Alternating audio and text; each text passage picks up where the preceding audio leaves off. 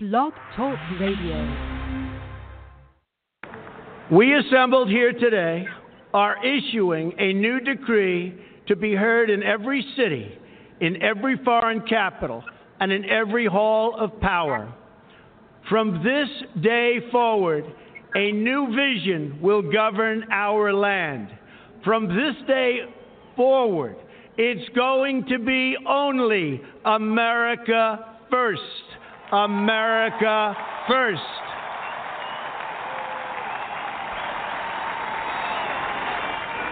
Every decision on trade, on taxes, on immigration, on foreign affairs will be made to benefit American workers and American families. We must protect our borders from the ravages of other countries making our products, stealing our companies, and destroying our jobs.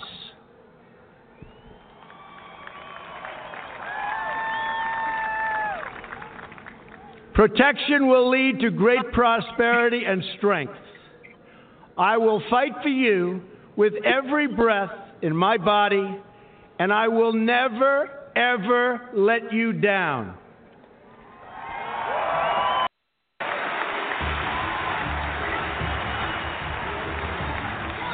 I am your voice. So, to every parent who dreams for their child, and every child who dreams for their future, I say these words to you tonight. I am with you, I will fight for you, and I will win for you.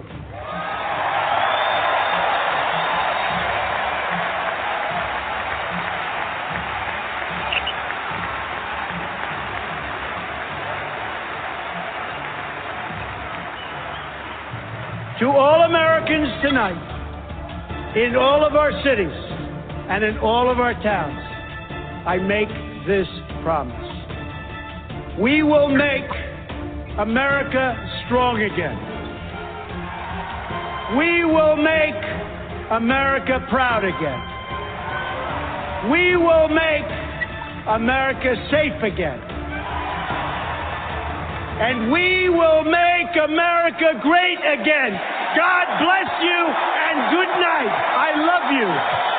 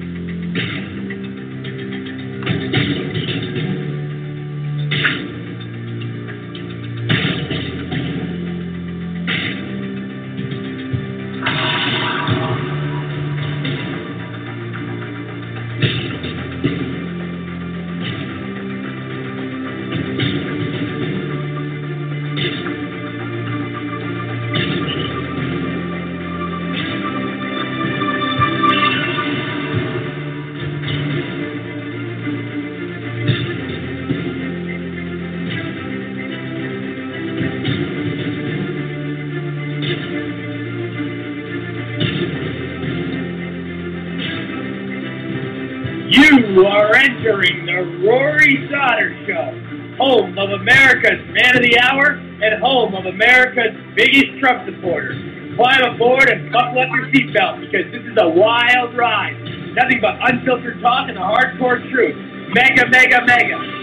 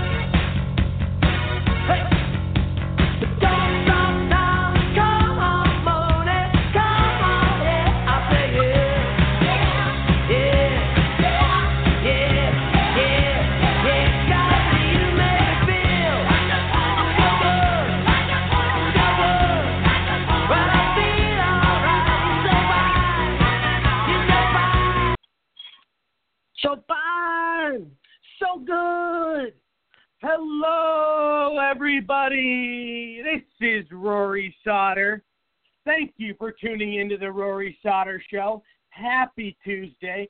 I hope you all had a great weekend. I hope it was fun. I hope it was productive. I hope it all went accordingly wherever you are in the country or in the world. I uh, am wishing you my best and all of my love and uh, deep support. Um, we uh, had, you know, a great um, week last week. We had a great couple shows, got a lot of good feedback. Um, we have a huge show tonight. We have public speaker, political expert, entrepreneur, and author of the best-selling book called "The Worst President in History: The Legacy of Barack Obama." Matt Margolis will be calling in. Very excited to hear from him. First time on the show. Uh, we'll also be having on criminal defense attorney, former prosecutor, political strategist, lobbyist, constitutional expert, and New York Times bestselling author David Shestokas will be calling in. We'll also be having leaders of Blacks for Trump calling in as well. Uh, he's doing a big event. The leader of Blacks for Trump is uh, doing a big event with me down here in Arizona tomorrow. Um, he's flying here from Florida. He's flying down here from Florida, uh, and he's endorsing uh, America's toughest sheriff, Joe Arpaio, for Senate. So this is a big deal. This is a big thing. Uh, we're very excited about it. Uh, my co-host Josh joins me. How are you, buddy? What's going on? Doing fantastic. How are you? Uh, doing well, doing well. Good to have you on. Good to have you on. Um, good weekend. Oh yeah, no, uh, I had a lot of fun. Got some stuff done. Uh, remodeling a house right now, so uh, you know, a little bit busy with that. Yeah, tell us, and also, you know, tell us about, a little bit about your ride along. You you did a little ride along. Yeah, no, I so I, yeah, so last Thursday, uh, which is which is why one of the reasons that that show didn't go through. I got the opportunity to um, go on a ride along with my local police department, and boy, I just had a blast. It was it, honestly, I'm not gonna lie. I got done with it, and I was like, I might want to consider becoming a cop. So it's actually something I've been looking into. Um, it was just it was really neat to be able to see really what they all have to deal with on a nightly basis and actually get a, a little bit of a, a stronger grasp on my community of you know what kind of people are in my community you know the good the bad and just seeing how they interacted it was it was a lot of fun and i learned a ton Did it did it scare you? Did it? I mean, did it? Were there any parts that freaked you out? I mean, did anything uh, kind of give you like whoa, kind of like the shock the shock moment? I guess the only there was a there was I wouldn't say scared. There was a couple surprising moments. Like uh, about nine o'clock, our first real call was, um, which was fun because we got to go, you know, lights and sirens going through red lights and whatnot. But it was an attempted suicide, which I live in a small rural town of Ohio, and I wouldn't have expected that to happen. Um, you know, and I know that there's some drug problems in my you know city, but I wasn't expecting that. Right. Uh, and then apparently Right. after we took the lady that had attempted suicide to the hospital, she was like throwing a chair into the wall and everything. And so, uh, you know, it was Jesus it was interesting. I, you know, it was uh, I I definitely learned. You know, I'm glad I did it. I'm I'm also looking to uh, you know hopefully get to uh, do it with the sheriff's department that's locally as well, just to see you know some other areas. But uh, something that's very interesting. I recommend anybody if you can do it. If you don't have a, a really a criminal history at all, you should do it because you can learn a ton. I bet, man. It sounds interesting. It sounds like it's a lot of fun. Um, I uh, yeah, sounds great. It really does. And um, you did it for eight hours, right? Yeah, uh, actually ten. So they they work twelve hour shifts. Um, I was only going to do it for eight, but I was able to do it able to do it for ten, and I stayed on a little longer because we had we had a, an underage drinking uh, a deal where, and I, I sat and listened uh, Uh-oh. to them talk to this one lady uh, who had you know, and her parents had to come get get her because she's still she's about seven days from being eighteen, um, and she had a major attitude. Um, Oh yeah. and they were just they Yeah. wished so much that she was 18 so they could have just booked her. Um, but since she was Yeah. a minor, they you know they have to have her parents come get her and whatnot. So you know it was interesting. Just you know me thinking that we have a nice little town. There's you know there's bad people in every town, and you know people who uh, you know have a little bit too much to drink or do a little too much heroin or whatever it is. so I I hear you. I hear you, man. Uh, I know a lot of people actually that live in Ohio. I got a lot of friends that live there, so it's it's a nice it's a nice state. And I used to actually have a uh I was actually I had I had a girlfriend out in Ohio. We you know we dated for like a little over a year. She lived in Cincinnati, but um you know it's uh it's a cool place. I've I, I've been to the two big the two major cities, which are Cleveland and Cincinnati, and then I've been to a lot of the small towns and like the small cities in Ohio. There's a lot of them. Yeah, for sure. Um, and you know, I, I uh, Cleveland's very close to my heart. Love Cleveland. Love Columbus as well. Uh, so yeah, Ohio is uh, de- definitely the best place I've ever uh, gotten to to hang out in, and I'm just lucky enough to live here. Although I'd like to get Right. right. governor. Um, I'm glad John Kasich is not running again. Gosh dang that guy. Alle- Hallelujah to that man. That guy's the biggest fucking RINO RINO I've ever. I mean, that guy is he He's is terrible. I mean, everything he does, just just the way he opposes Trump, it's it's disgraceful. Um, let's see who's calling in. Um, hello, do I have um, Matt on the line? Hello, Hello? Matt.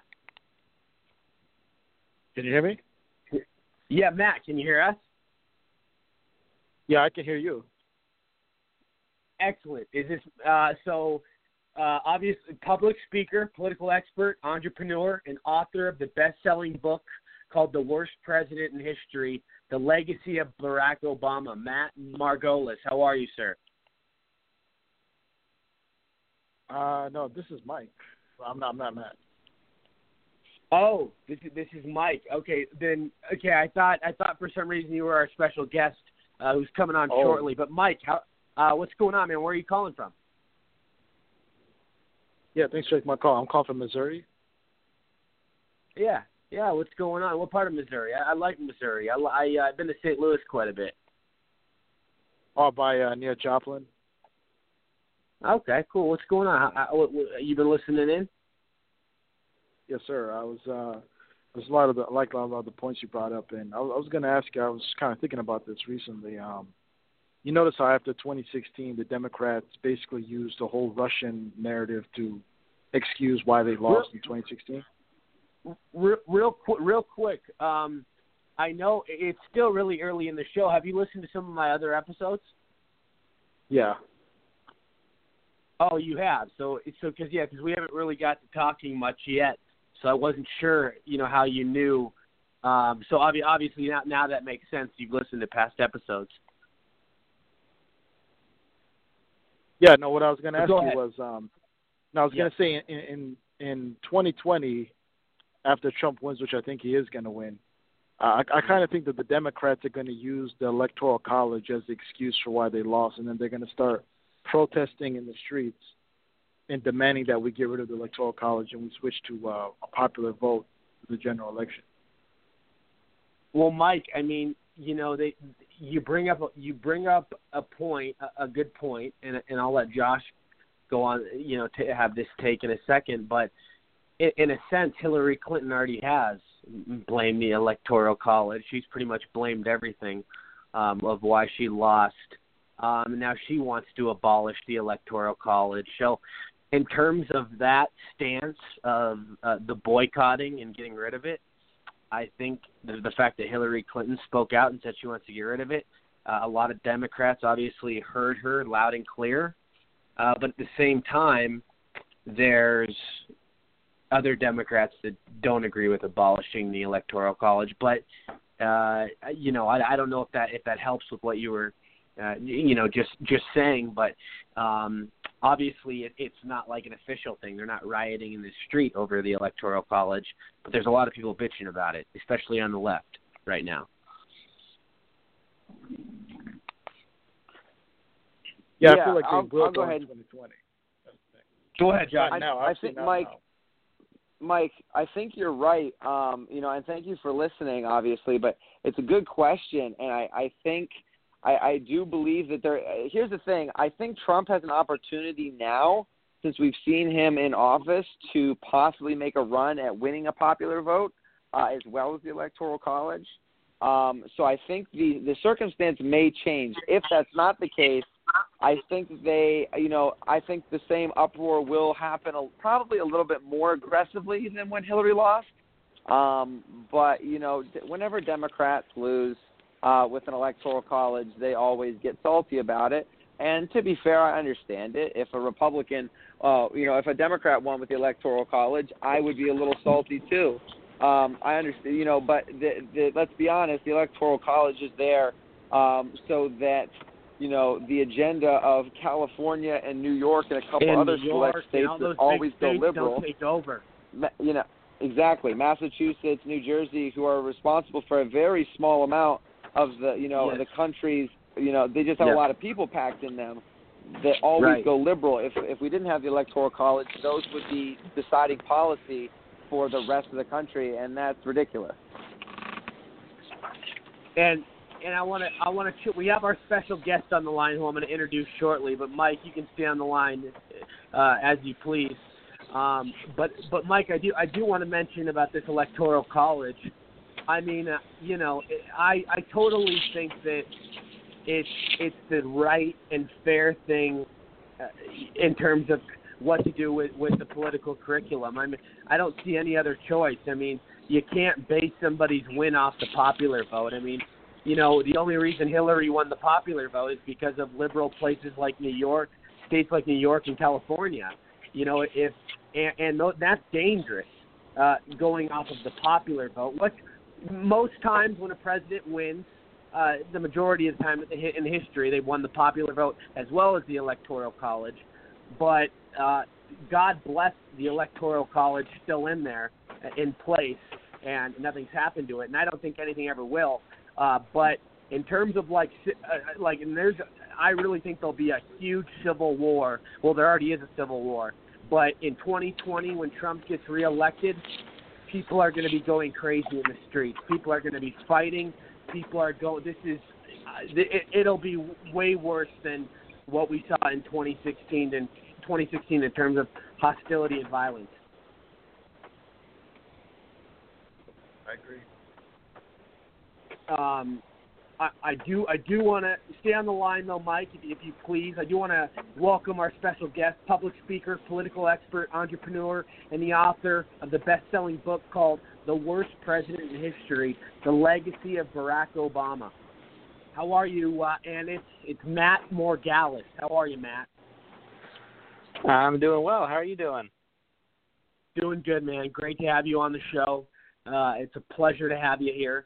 Um, obviously, you wrote a book about one of my favorite topics. I mean, Barack. I- you know what I call him? Barack Hussein Osama.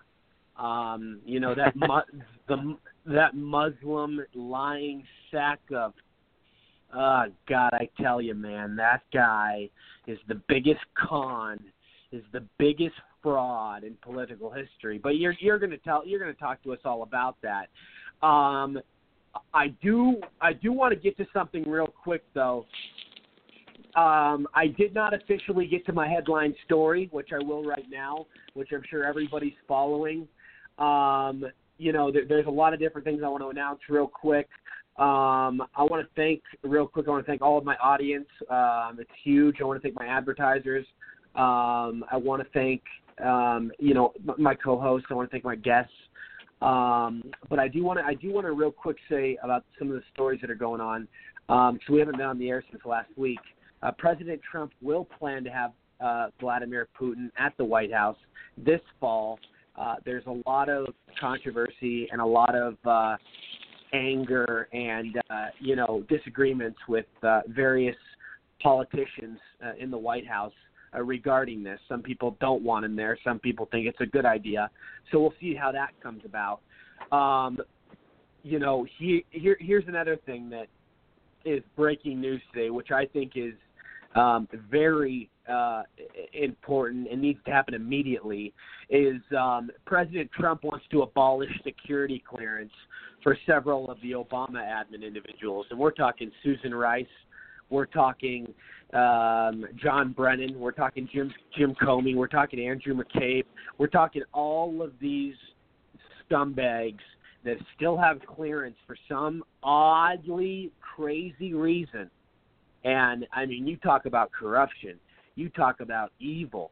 I mean, you talk about some of the things they can do with this classified information.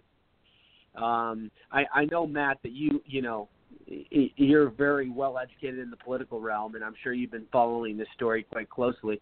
I want to get your thoughts on this. So you know, it, it, it brings up a very interesting point as to who no longer work in government even had these security clearances to begin with. I mean, this reminds me of what happened back during the uh, the 9/11 Commission when Sandy Berger uh, was was caught stealing documents out of the National Archives, stuffing them into his pants. You know, I mean, that was probably that should have been the big red flag that said, you know, people who are who have who have left government shouldn't be getting access to this stuff because what why first of all why do they need it? And if they're not in government anymore what could they possibly do with this information if they're seeking it out?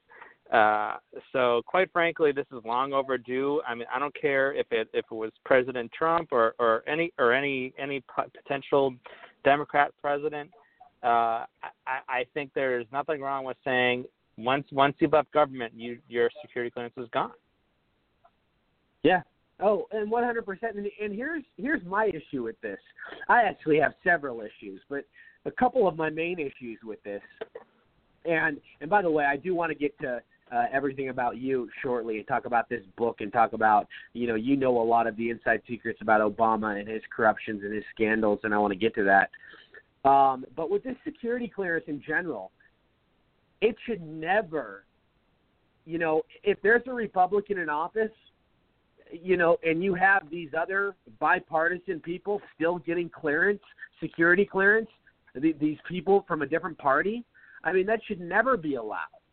I mean, it, I mean, that's just, just right there is basically they want that whole uh, privilege and uh, access just just for power reasons, just to be just so they have you know something uh, possibly to hold some over somebody's head uh, to you know ju- ju- you know I mean there's so many variables of why Right. I they mean, would want primarily security. they're probably using it to leak to the media. I mean, that's what I think. What, that- what we're really seeing is that this that's where the sources for the media are. Is these these former government employees and and uh, you know political people who have these clearances who are uh, who are taking this information and leaking it to the media. Yeah, yeah, and and, and it's, it's it's disgraceful, and we all and you know it makes sense in my opinion where the leakers are coming from because there's a problem with the leaks in the in the Trump White House. The, some these leaks are coming from some of these uh, John Brennan and some of these people, and the fact that John Brennan is not gone, um, very very disturbing, very very disturbing that he is. Um, you know, still around. And same with James Comey, same with Andrew McCabe, same with Peter Storch, same with Rod Rosenstein, same with all these swamp creatures. Exactly, exactly. Y- You know what I mean? And, and it's just one thing after the other. But Josh, go ahead. Yeah, I mean, real briefly, I don't think it makes any common sense reason on why they would still have security clearance, especially this far into Trump's presidency. I Right. They're just liabilities, just waiting to cause trouble. Um, and you know the media can have an uproar about it, but in, at the end of the day, it's the you know it's the executive's call um, about whether they can have their security um, you know preferences uh, their way or Trump's way. And if Trump wants to make the call of taking them away, then that's going to be the way it is, and um, you know case closed. Oh yeah. I mean, and yeah. It, oh, go ahead. Go ahead, Matt. Yeah, it, yeah. It, it makes me think like you know, there's a reason why you know when you're president of the United States and you leave office, you no longer get you know intelligence briefings. You know, because what what are you going to do with this information? You're not in a pos- you're not in a position anymore to uh, to protect the country with this information. So so what are you going to do with it? You know, if what I mean, if Barack Obama was still getting like intelligence briefings or or still had access to this stuff, I mean, do you really think he wouldn't do anything uh, w- uh, that he shouldn't be doing with it? I mean, so I, I think this makes perfect sense. I think it's long overdue. I, I think, uh, you know, like I said before, th- this is something that should have been addressed uh, after the the Sandy Berger incident during the 9/11 Commission hearings. And uh, good for Trump. Yeah, and you know, we'll, get back to these current events, obviously. But what I want to get to, you know, right now is obviously tell the audience, your backstory, how it all started for you. You wrote this great book. You you know you have a great resume. You're a very smart guy. Um, you've done quite a bit. You you're involved in Washington. Uh, you know, t- tell us tell us a little bit, and then I want to um, you know go all into uh, the Obama scandals and all that stuff. Well, you know this this book basically. Uh, I had written a book uh, back in 2006 that was about the corruption in the Democratic Party, and and you know after that and the 2008 elections, like I really got kind of burnt out and didn't plan to write a book again. Uh, it's exhausting writing a book, and uh, you know after Yep. uh, Obama got reelected, I kind of just was I couldn't understand it. Um, it was I was really depressed and didn't know what to do with myself. I didn't know how. It, it was hard enough getting through those four years. I didn't know how I was going to get through the next four. And so, uh, rather than spend the next four years, I don't know, cutting myself, I decided to take that energy and write a book instead. Uh, and so this this book is the result of you know quite a few years of research and writing, and uh, trying to make sure that uh, something like this never happens again. That we that we know uh, the, the real records of, of presidents before uh, people make the silly decision of, of giving them power again. Uh, you know, we America made a pretty bad choice. They were, uh, I guess you could say that they were enamored with the idea of being a part of a movement that elected the first black president, uh, never once asking if this was the right guy to be president. Uh, I think that was uh, Identity politics. question that, yeah, pretty much. And you know, I think uh, you know just there were various reasons why he you know it was the right moment of time for him with with with uh, people who were ready to come out and vote for for him. Uh, but it it was a really a bad mistake. Obama was was easily the least qualified candidate on both sides of the aisle in 2008. I mean, easily. Uh, you know, he basically uh, was elected to the Senate, and you know, it took him very, very, very short time before he's like, "Well, I'm going to be president." You know, it's like, uh, you know, this this this shouldn't have happened. I, I had I had a lot more faith in the American public when it came to uh, voting uh, before that, and, and it really just kind of crushed me. Uh, so this this book uh, was kind of my response to, to all that, and uh, hopefully, uh, especially now that he's gone and people are are now trying to elevate everything that he did and turn him into this incredible guy who did so much great stuff for this country. Uh, that's Yeah. what this is really about now. Now that he's out of office, it's really about people knowing what really happened. Now, now, you know, you're making a really good point here, and I really want to get to something that is two things. First of all, do you believe the whole? It, it's it's it's considered a conspiracy, I would say. I mean, I guess we would classify it as that. But he was born and raised to be president. He was brought up to be. I mean, this guy was barely a senator for a few years, and he became president. I mean, um, you know, there were it just seemed like all of a setup, and it seemed, um, you know, so quickly and so sudden, and just like, where did this guy come from? Uh, he he definitely seems to come out of nowhere. I mean, you know, his his real uh, introduction to the national stage was in 2004 when he uh, when he spoke at the uh, the Democratic National Convention in Boston, uh, and it kind of just uh, you know blew up from there. Uh, no pun intended. Uh, and so, Yeah. like you know, he he basically had been uh, he had been an, only a known quantity on the national stage for about four years uh, before he was elected, and the media didn't do their job getting him. You know, there was a lot of stuff that people didn't find out about him until afterwards, uh, and they just didn't. They didn't want to do their due diligence with him because they didn't want to come up with anything that was damaging. I mean, uh, it's just the the the media during you know was basically an an accessory to the crime of Obama being being elected president and then being reelected and uh, it's a it's it's a travesty that it happened. Uh, we we deserve better from our media, and uh, it, that's why books like this have had to be written. Now, now, what are your what are your thoughts about this uh, Frank Marshall Davis being his father, the well-known communist? Do you do you have you read much into that story or that synopsis? I- I've heard of the heard of it. Uh, it really, uh, I, I don't. There's nothing in my book about any any conspiracy theories like that, or the whole Kenya thing, or but but uh, let me ask, the let, other. let, let me ask you: Do you believe he was born in Kenya? I do. I, well, you know, I, I'll say this. I don't think it would matter if he did. The whole Kenya conspiracy theory it, uh, was was kind of like this desperate. it- It's almost like the Kenya thing is the same thing as this whole Russia collusion nonsense. It's something Right. that uh, that Which- the yeah. opposition c- kind of holds out hope that this is going to be the thing that's going to prevent the, you know for Obama it was the whole the thing that was going to undo his presidency and get get him out of office. You know, just like for with this whole Russia thing, that's what the left is hoping is going to somehow cause this ripple effect where uh, Trump will be booted out of office and and Hillary is going to be installed or something.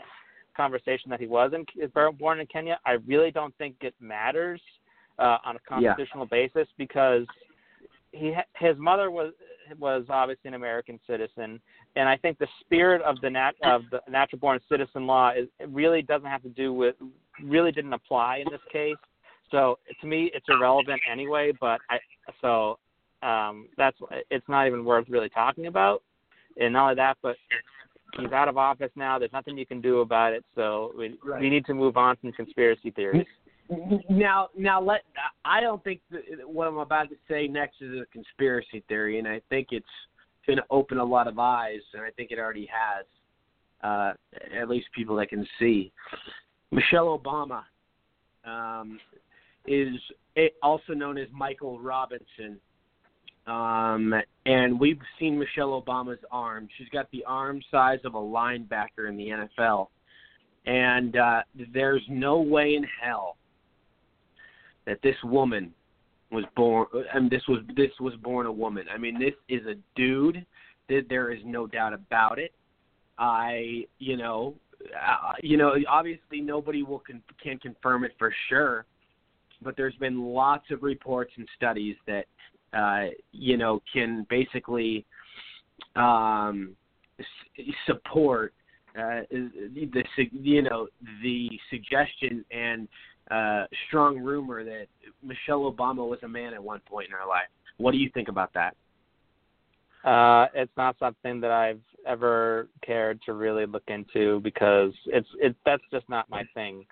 Uh, you know, for for me, what I'm motivated by is is strictly to what Obama did as president and whether it was good for the country or bad. Uh, obviously, I think most of the stuff he did was was pretty darn bad. Uh, I don't Yeah. care about any of that stuff. You there? I'm I'm here. Yeah, no, I hear you. I hear you. It, it, yeah, yep, yep, I can hear you. Um, Okay. You know what I do? You know what I do care about though is um, the the the part you the part about you know the people that were around him. Obviously, you know George Soros came out the other day and he mentioned that Obama was his biggest disappointment because Obama would not listen to him.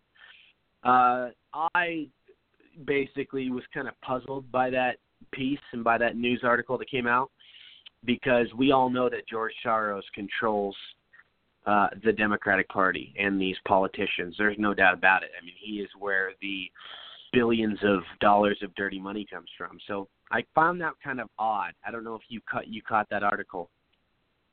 Uh, I didn't, but you know, I, I would say it almost makes sense because Obama was the kind of person who always thought he was the smartest guy in the room, and he might not be one to take marching orders from from George Soros, but that doesn't mean he wasn't doing his bidding. You know, I mean, obviously that they have very similar uh, worldviews. Uh, I really don't think that they were deviating all that much from uh, uh, each other in terms of th- their agendas you know, did did Obama probably did Obama was he savvy enough to know that maybe everything that Soros wanted him to do uh, was not going to be palatable for the American people? Probably. Uh, Right. That's probably what he's talking about. But but you know, I mean, we know we know that politics is all about the money, and where and Soros has a lot of it. So yeah, he probably uh, was wanting a lot uh, out of Obama. That you know, you can't you know not every even Obama as as extreme as he was, uh, you know knew knew how to play the game, and you you, you gotta you can't you, you can't just be um you can't be well you know what I'm saying. No, no, I absolutely hear. I hear you. I hear you. Um, but you know, you know, talk about, um, you know, obviously his biggest scandal, in my strong opinion, my strong view, is the Iran deal. Are you on the same page with that in terms of the the worst scandal Obama had ever did? You know, it it it's definitely a very big one. Uh I would say, bef- you know, when he left office, that was definitely uh, that had to have been like in the top, you know, two or three. Uh, but this whole thing with uh, spying on the Trump campaign, I think, is, is probably becoming the worst. That made I- I Nixon look think- like that made Nixon look like like basically nothing. It made Nixon Uh, look like an angel. Yeah, I mean, I I, I say that uh, you know. Uh, Obama makes Nick, Nick, anything Nixon did look like uh, you know a college you know uh, uh, frat prank gone wrong. You know, I mean, just there's like no comparison. I mean, Obama Yeah. was doing all kinds of terrible things, but getting away with it, which which meant that every time he got away with something, he was able he was constantly one upping himself and seeing what more he could get away with, and uh, and that's where where you get you know, oh well, I got you know Department of Justice, you know, my back pocket. Well, let's see what we can do to uh, uh, spy on the Trump campaign to make sure that Hillary can get gets uh, elected and ensures that my uh, legacy doesn't uh, get blown, blown Yeah. up in smoke. Exactly. He wanted to carry on his legacy. He didn't want it to get abolished. Um, you know, with the thing with Obama, um, you, you know, you you wrote the whole book. You did you have any of these predictions uh, in terms of uh, him um, spying on the Trump campaign, hi- him doing some of these certain things when you released it in 2016? I know you're coming out with a part two as of now, uh, but did you have any predictions that uh, turned out to be uh, accurate? That that in terms of you know how they were treating Trump and some of the illegal, uh, you know, th- routes they were going to, and you know, lines they were crossing to do so. Well, you know, I think that as much as I felt that Obama was was was really awful, uh, I don't think I I could have predicted just how bad he was really going to be, uh, even in those last few months. Because, like when you think about what happened with the with, with spying on the Trump campaign, like that's the kind of stuff you think does not happen in this country. You know, I mean, I, I, we, we've we probably said that a lot about things that Obama does. Like, oh, that doesn't happen here. We, you know, we don't we don't uh, condone the government taking over health care. We don't condone, uh, you know, a president saying that he has the right to assassinate citizens without due process. You know, but that stuff happened under Obama. Uh, but you know, there there's always a piece of me that that has this belief that you know that core American values still exist, and that even even in our enemies, that that that, that you know, I want to believe that they that they uh, still believe in America and want America to be the best country in the world. Uh, and so maybe that was just me being naive and thinking that Obama wasn't capable of, of, of that kind of stuff. Uh, maybe it was just you know wishful thinking, but yeah, I mean Obama seems to always surprise me. And and here's the problem with with you know critiquing Obama, especially if you're a white if you're white. Always get called a racist, always get called a Nazi, especially by the left if you politically disagree with them. And you know and and, and you know excuse excuse me if this offends anyone and I have a lot of people listening and I'm sure I'll get shit for this, but it's the truth because I have liberals and conservatives that listen to this show. But I will tell you, Obama got away with so much because he was black. the me- the media and certain people were worried about offending him. Were worried about being called a racist, or were worried about the backlash of con- basically confronting somebody of color. They would never confront Obama like they do Trump. They would never say the things to Obama that they say to Trump. They would ne- they would you, you know what I mean? Do I you know what I mean, Matt? You're absolutely correct. I mean, there, there's no other way to explain it. I mean, obviously the media is liberal, and of course they're they're softer on liberals. But you know, Obama, from the very beginning, there's been this presumption of greatness about him, and The race media card. felt it was the, eh, the the media felt it was their job to maintain that that image. You know, and, and of course other other other things as well. Like you know, Obama was nominated for the Nobel Peace Prize, like For weeks doing nothing. he uh, took office, for for having done absolutely nothing. He did, he For didn't do throughout his entire presidency to have deserved it, let alone uh, you know a few months into into his into his first term. I mean, so there's there's always been this idea uh, that it's not just about Obama as the first black president. It's Obama has to be a successful black president. And it, you know, like a lot of people would call him the the affirmative action president. You know, he was Right. elected because of his race, and he was then he was protected because of his race. And uh, you know, it, it's really unfortunate because right now, I feel what I always tell people is that you know, after being asleep at the wheel for eight years, the media's trying to like make up for lost time, and they're scandalizing everything under Trump, and that they're call, they're calling into question everything. Now, I'm going to tell you this right now. I want the tr- I want the media to hold Trump accountable when he needs to be held accountable. But there's a problem when the media says we're not going to hold this guy accountable. We're going to hold this guy accountable because when the media isn't treating every president with the same kind with by the same standard, then certain people are going to get away with basically abusing their power, which is what Obama did. He abused his power for eight years and got away with it. Yeah. Oh, oh, he absolutely did, one hundred percent, and and uh, you know he he was so protected and so covered.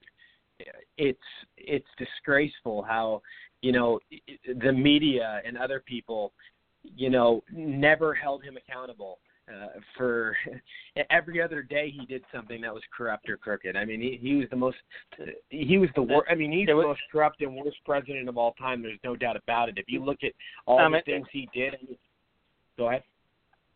Yeah, I mean it was it was disgusting. I mean my uh my book that came out earlier this year, The Scandalous Presidency of Barack Obama, there's 30 chapters in there covering different scandals. And each chapter goes into the details of the scandal and then at the end explains how the media ignored or downplayed each of them. Every single one. Every Yeah. one of them were were ignored, downplayed, uh, you know, excused by the media. I mean, that's just not right. And, and you know what they don't? You know what they don't mention? The me. You know what they don't mention? They say, yeah, Obama was the first black president. Well, do they not mention his white mama raised him? He had a white grandma. His, you know, he, he do do they not mention this part? I mean, he's not full on black. Well, you know, I mean, the the media wanted to create a narrative, and they wanted to elevate this guy, and and and uh, you know, th- they they they owned him. I mean, they put him in Yeah. power by basically, Yeah. uh, you know, I mean, you know, it's just this kind of thing shouldn't happen. I mean, he he wasn't vetted properly. Uh, still, ha- I mean, think about it. How many things have we found out about what happened on, uh, under un, under his presidency after he left office? so many things. I mean, look at look at all of this. It's coming out every other day. Every other thing is a corruption uh, piece, an article, and you know he's nothing happens to him. He just sits there, enjoys his life, and you know has doesn't have to face any consequences. And, and, and here's here's another thing that you know uh, really uh, is absolutely insanity is the fact that you have all of these things that occurred under his watch Fast and the Furious, tarmac meeting with Loretta Lynch and Bill Clinton. You've got uh, the Iran nuke deal. You've got Obamacare. You can keep, remember he lied. You can keep your doctor. You can keep your plan. One of the biggest scams in history. Yet all of these different things, and you know, he, and this is my strong view of why the Democrats and the left want to paint him as a saint and as a a hero. It's because he's he, he's the they he's they say he's the first black president. I mean, even though he had a white mom, but it's identity politics. It's just like them voting for Hillary because she's a woman. They and a lot of these voters are ignorant as shit because they don't look at the facts and the policies and the statistics. They'll vote for a woman because she's a woman. They'll vote for a black guy because he's a black guy. They'll they'll do all of these stupid. I mean, it, it's just dumb, and I hate when I see It, it's voters. like it's it's virtual it's virtue signaling by the by the vote. It's the I, I'm so, Yeah. I'm so uh, pro diversity. I'm I'm such a open minded person because I voted for for the black candidate. I voted for the woman. If you don't vote for the woman, or or, the, or at least the liberal woman or the, and the liberal black man, then uh, Right. you're obviously racist and sexist. And you know, I mean, and you know, I, I would guarantee you that you know that in uh, in 2020, at least someone on the Democratic ticket is going to be uh, some sort of a minority, whether it be a woman or uh, Hispanic or something like that, because because they need that shield because Yeah. they're they're not going to be able to run on their policies. Excuse me, Matt. Stay, Matt, stay on the line. You're still on the air, but I do want to welcome real quick the leader of Blacks for Trump, my good friend Michael. How are you, buddy? I'm glad you're joining in on this conversation. How you doing, brother? Doing How you good, doing? brother. You're going to be down here with me tomorrow, helping me uh, campaign with my friend Joe Arpaio. We're going to win this race, buddy. America first. All right, boss. I will be there tomorrow. Yep, and uh, but by the way, I want you, um, you know, you you knew in 2008 you, that Obama was the beast. Obama was the devil. Obama was Satan. You wrote it in your books. You wrote it in scriptures. You wrote it like everywhere. Like you, like, and you even voted for uh, John McCain in 2008. Like you never played the whole identity politics bullshit uh, game and you warned people, like you warned them that this is the guy from the Bible that's coming. This is the this is the de- this is the devil. This is the this is like the rapture. That's how you described it. In the Right. text. Yeah, well, that, well, but what happened was um, Yahweh Ben Yahweh, who was my teacher, taught me. He said Bush would be the last president before a black man becomes president, but that first black man would be the beast, and he would be the image of the beast in Revelation 13. That's why Clinton, who was the second beast, announced that Obama was in his image. Everything that Obama's doing, he would be doing if he was president. And this guy, I knew he was the beast. He acted like the beast, and he was not a black American. He was never a part of being an ex-slave. In fact, his family members, the the uh, people from the Sudan or Kenya, they were the ones that captured us and sold us to the Canaanite white people. It wasn't because white Gentiles, most mostly none of them actually had us in slavery. They were the ones that were fighting to keep us out of slavery. But you had this other group of white people that look like they're Gentiles, but they're really Canaanites. But anyway, that's another story. But the point is, his people were the ones that captured us. When you read, you know, other books uh, like the Hebrews of West Africa, when we ran from the Romans after we lost the war in Masada, we settled on the west coast of Africa as refugees. And while we were there, these different types of white people came over and confided with the Africans to sell us into slavery. And it was his family members that captured me and sold me into slavery. And they over here acting like they're us, but they're the ones that was in the house with those masters. So I knew he was the beast because I knew immediately he's not us. He don't even like us.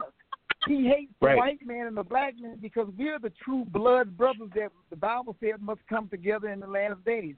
And so when they see, when they saw me and Trump stand together on that stage, they saw the image that the Bible was talking about, the two brethren, Shem and Japheth, the black man and the white man, the Jew and the Gentile. That is the image that they're in complete fear of because they know that Trump is the one that the Bible said would be the deliverer, that would be Cyrus in Isaiah chapter 45, that Cyrus delivered Israel out of slavery, and now he's going to deliver the world out from under the slavery because he has the power to do it, because we're with him.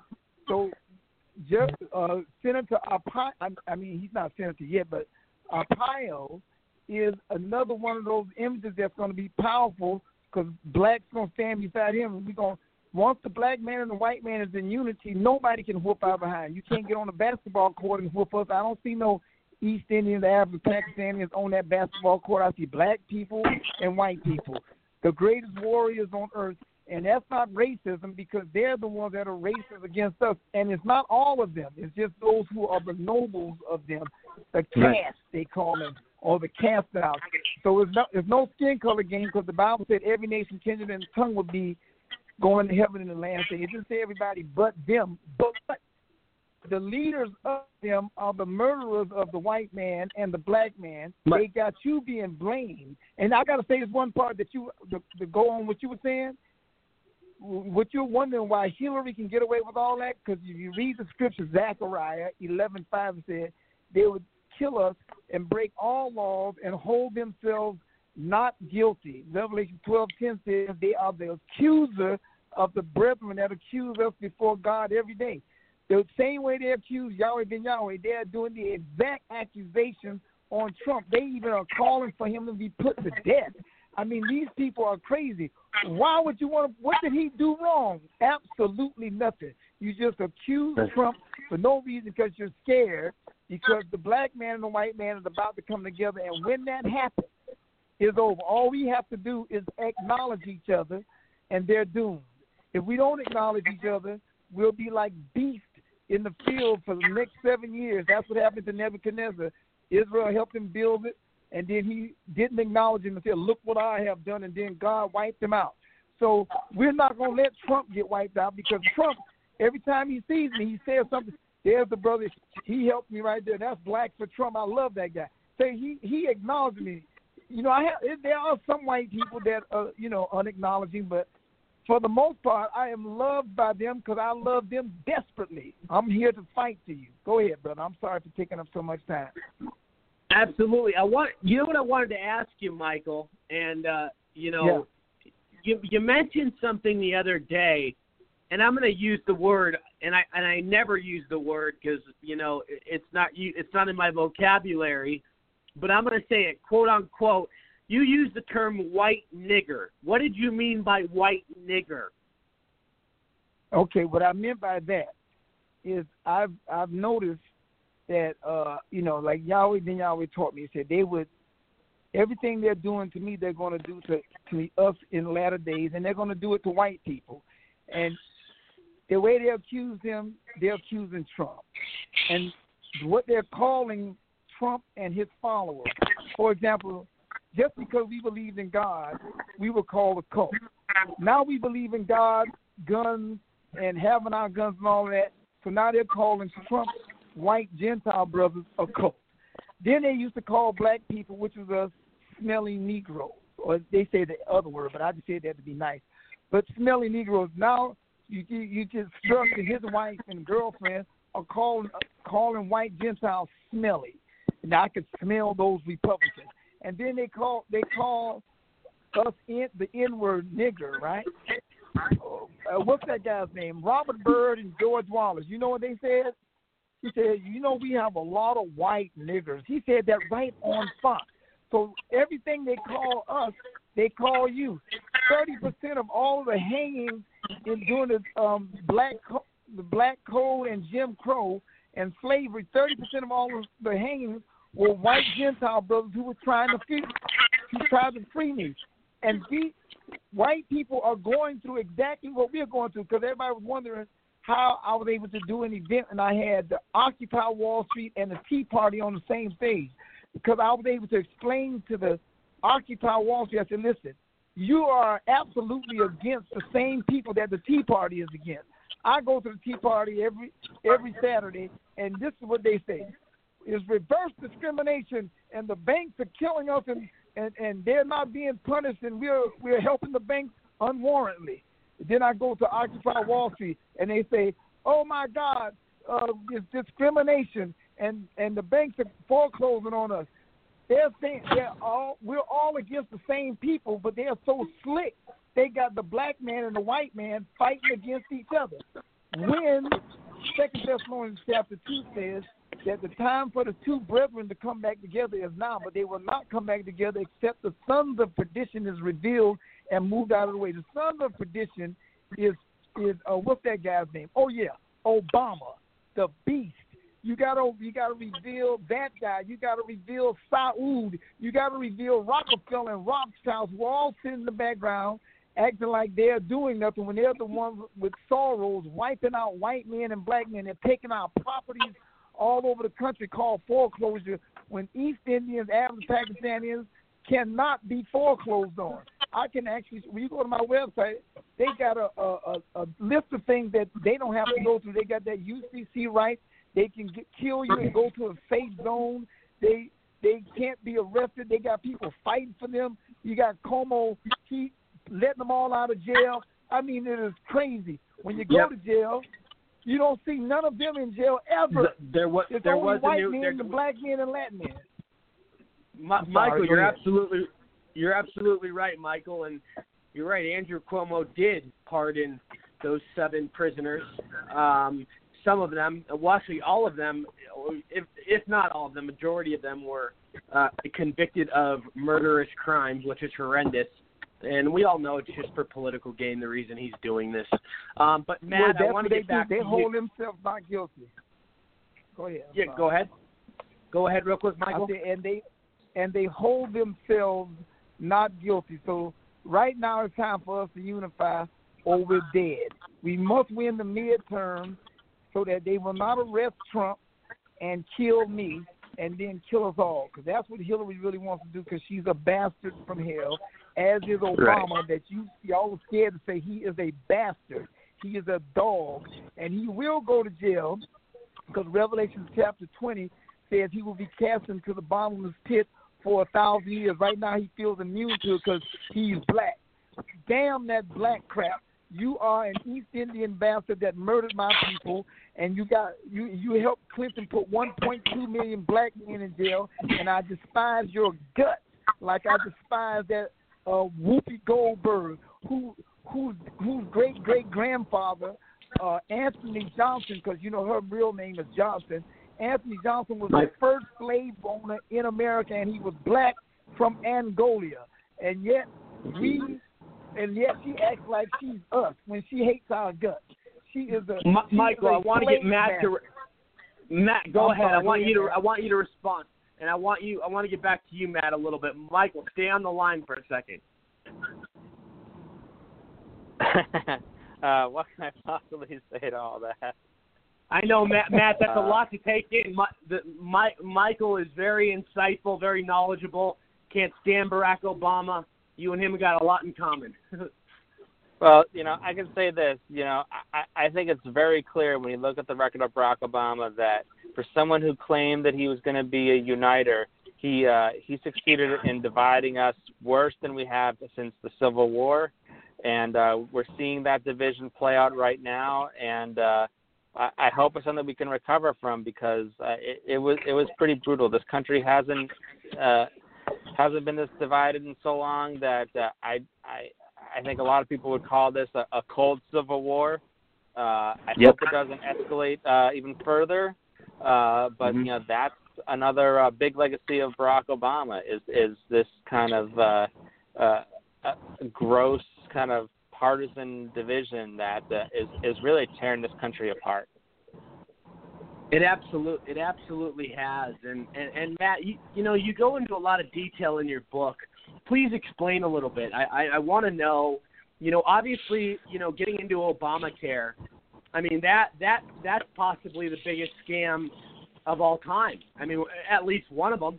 You know, it's in the top five in political history. I mean, you talk about people losing money, people dying, people going bankrupt.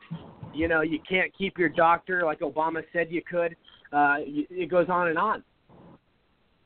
Yeah, and and, the and the real stickler about it is that it it really didn't increase the number of people who were getting uh, more access to health care. Uh, one of the things that I cite in my book is that um, you know there there are polls that have been taken about you know how you know what percentage of people ha- uh, are delaying health care over cost, and Obamacare really did did not improve those numbers at all. So all this money has been spent, this huge bureaucracy created for what? To redistribute wealth so that uh, uh, you know poor Socialism. people can can have access to health health care, and then and then the middle class gets screwed. Yep. Yeah. Uh, I mean that's that's that's the bottom line, and the middle class is paying for somebody that sits around and does nothing all day. It's disgraceful. Yeah, and, I- and you know, we're, you know, taxpayers are always on the hook for people that uh, that that can't support themselves. And, and you know, I mean, obviously, the question as to whether the country should be helping people in need is is, is a whole other issue. But uh, Right. the problem is, is that Ob- Obama didn't help do anything to lift these people up. You know, Right. more and more people were went on food stamps on his watch. Poverty got worse. Poverty was at uh, 15% for, uh, I, I believe it was like three years Unemployment was at its worst. Everything was at its worst, and um, it, I mean, it was just it was it was terrible. It, it it really was, and you know people need to understand this. And you know when you talk with people who support Obama, you know they act like Yeah. it it was the best eight years uh, that, that that that that'll ever be. And, you know there are polls now that that people there there are people who consider Obama to be the best president of their lifetime. I mean, and what what what universe in the multiverse are they living on? Exactly. Um, real quick, Matt, stay on the line. I want to welcome uh, my next special guest, uh, criminal defense attorney, former prosecutor, political strategist, lobbyist, constitutional expert, New York Times bestselling author, David Shestokas. How you doing, buddy? I'm doing great, Rory. Great to join you guys. I know there's a lot going on, and I'll be happy Yeah. to uh, pop in when I need to. Yeah, it's good to it's good to have you here. Matt Matt Margolis is with us right now. He wrote a book that was a bestseller called "The Worst President in History: The Legacy of Barack Obama." So we're just we're, we're just going some going over some of that right now. Um, but you know, Matt, you have you have this you have this story, and you have all of these different chapters. How long did this book take to put together, and how many chapters are there? Um, well, the, I started. Uh, me and my co-author started working on it uh, shortly after the 2012 election. Uh, so you know, let's, let's just say it started in January 2013, uh, and then we we had a version of it out. You know, uh, six months later, uh, that version was called 150 Reasons Why Obama is the Worst President. Uh, and then a little, a little, uh, you know, it was out for a few months, didn't sell too well. Uh, so we took it down, we updated it, expanded it, and then re-released it in July of 2016. Uh, in that in that version, uh, so basically, you know, we were working on it for, you know, basically about three years, uh, and that's the one that uh, just just took off. We sold thousands and thousands of copies, became an Amazon bestseller, and uh, then uh, you know, fairly recently, uh, you know, I came out with my other book, uh, The Scandalous Presidency of Barack Obama, and then my publisher. Uh, uh, actually, the, the one thing I forgot to mention was the worst president in history was uh, self-published, and then my publisher uh, for the, the scandalous presidency of Barack Obama bought the paperback rights, and so we updated the book again, and uh, that's where we are today. Today's uh, the launch day of the new book, and uh, actually, I can tell you that it's now in the top 500 books on all of Amazon. Wow! And this is part two. This is the the updated and expanded edition. Yep. So so so get into detail with me a little bit and with us. Uh, you know the chapters that stick out. You know the the the ones that really. Uh, you know, obviously, I can imagine how hard it is to write a book like this, especially when he's the worst president in history, worst president in history. Everything he's done is corrupt. Everything he touches turns into a complete disaster. I mean, the guy the old the, he fooled everybody with his good speeches.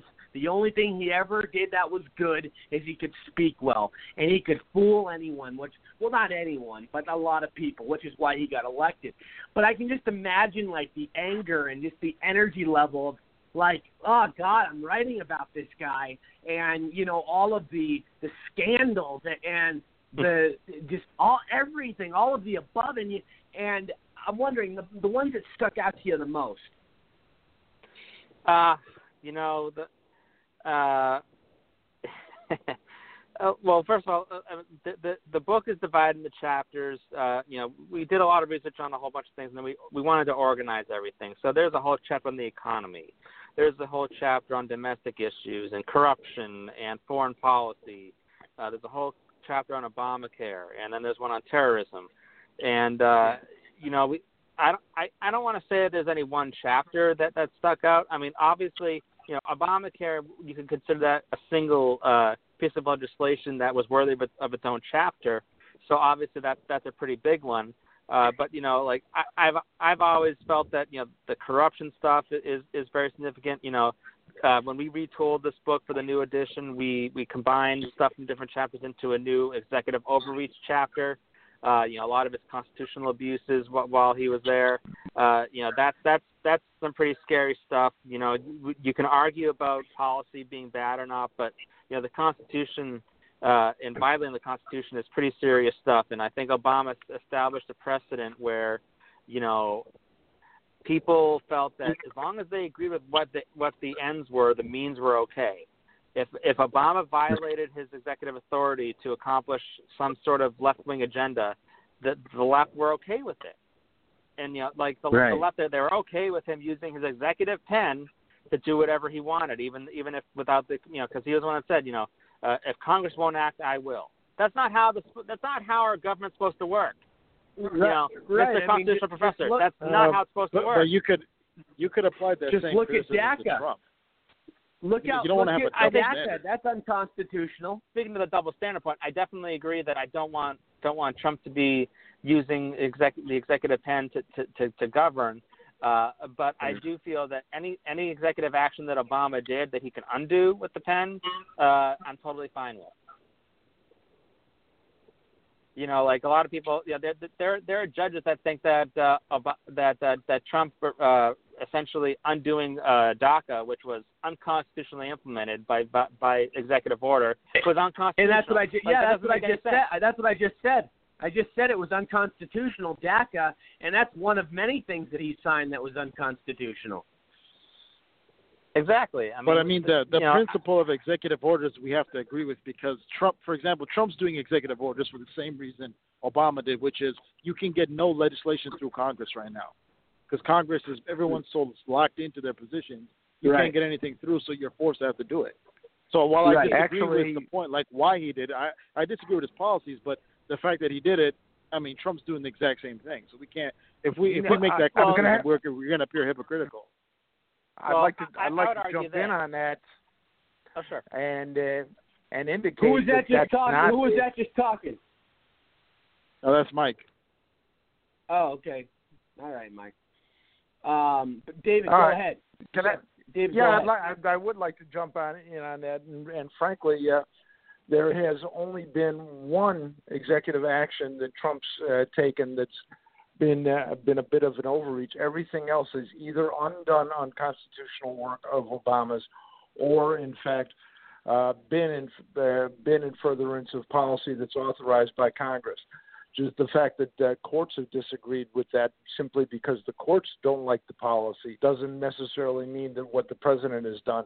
Because I would suggest to you that the courts have been lawless in many circumstances uh, in their analysis of Trump. Most recently, most recently, when he did some things in response to this uh, phony uh, separation of the families at the border thing, that was the first executive order he issued that was contrary to law. Uh, he w- had been enforcing the law up to now, and he's probably been the president that's most followed the Constitution in my lifetime.